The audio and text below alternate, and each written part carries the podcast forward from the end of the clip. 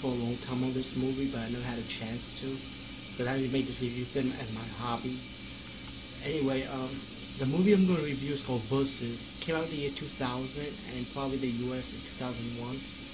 Um, this is a Ryo, Ryu Tamaru movie with Tak Sakushi. I hope I'm saying his name right. But it's a Japanese movie and it has a big cult following. And to me, this movie, this movie is a big deal because in a way, this movie got me back into watching Japanese cinema again. Because since Japanese cinema was dying down to me a little bit during those times, like in the 99s, I would say, or 98 era. Because there was nothing good, it was pretty stupid movies. But um, Versus got me back on the low, and let me tell you one thing, it's an independent movie, and it's one hell of a fucking roller coaster. You got blood, guts, chopping, slicing, dicing, gun shooting. I mean, you got everything. Um, has horror, comedy, action. It's like this movie is wild. Like I said, it's a fucking roller coaster ride from left to right, up and down. And um, it's hard to really say how I'm gonna explain this movie. It has zombies. It's about restoration.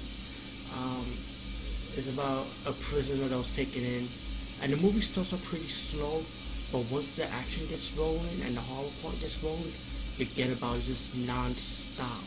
Think of like the movie Born to Fight from the Thai version, when they get when they get captured hostage by the village, but once the action started rolling, it was nothing but action straight on. Well, Versus is just like this movie. I mean, it's just action after the slow part is over. I mean, oh my god. I mean, it's crazy.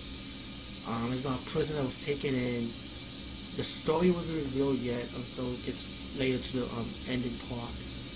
But knowing you people, you probably went to imdb.com and read about it anyway.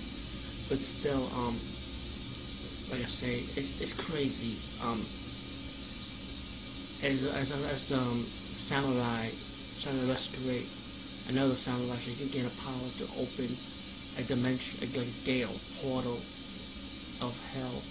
That whoever dies in the forest comes out as a zombie. But pretty much it's about an evil samurai that wants to gain more power. So he has to kill another samurai who protects a girl who has the key of a bloodline to give him the power that he needs. But pretty much it's a really good fucking movie. And let me just say, um, later on I also have Down to Hell on DVD, which was supposed to be another independent movie that Ryo Kitamura did before he did Versus. And Down to Hell is kind of like a prequel to Versus so you could call that versus zero. Most fans call it zero. I call it zero also.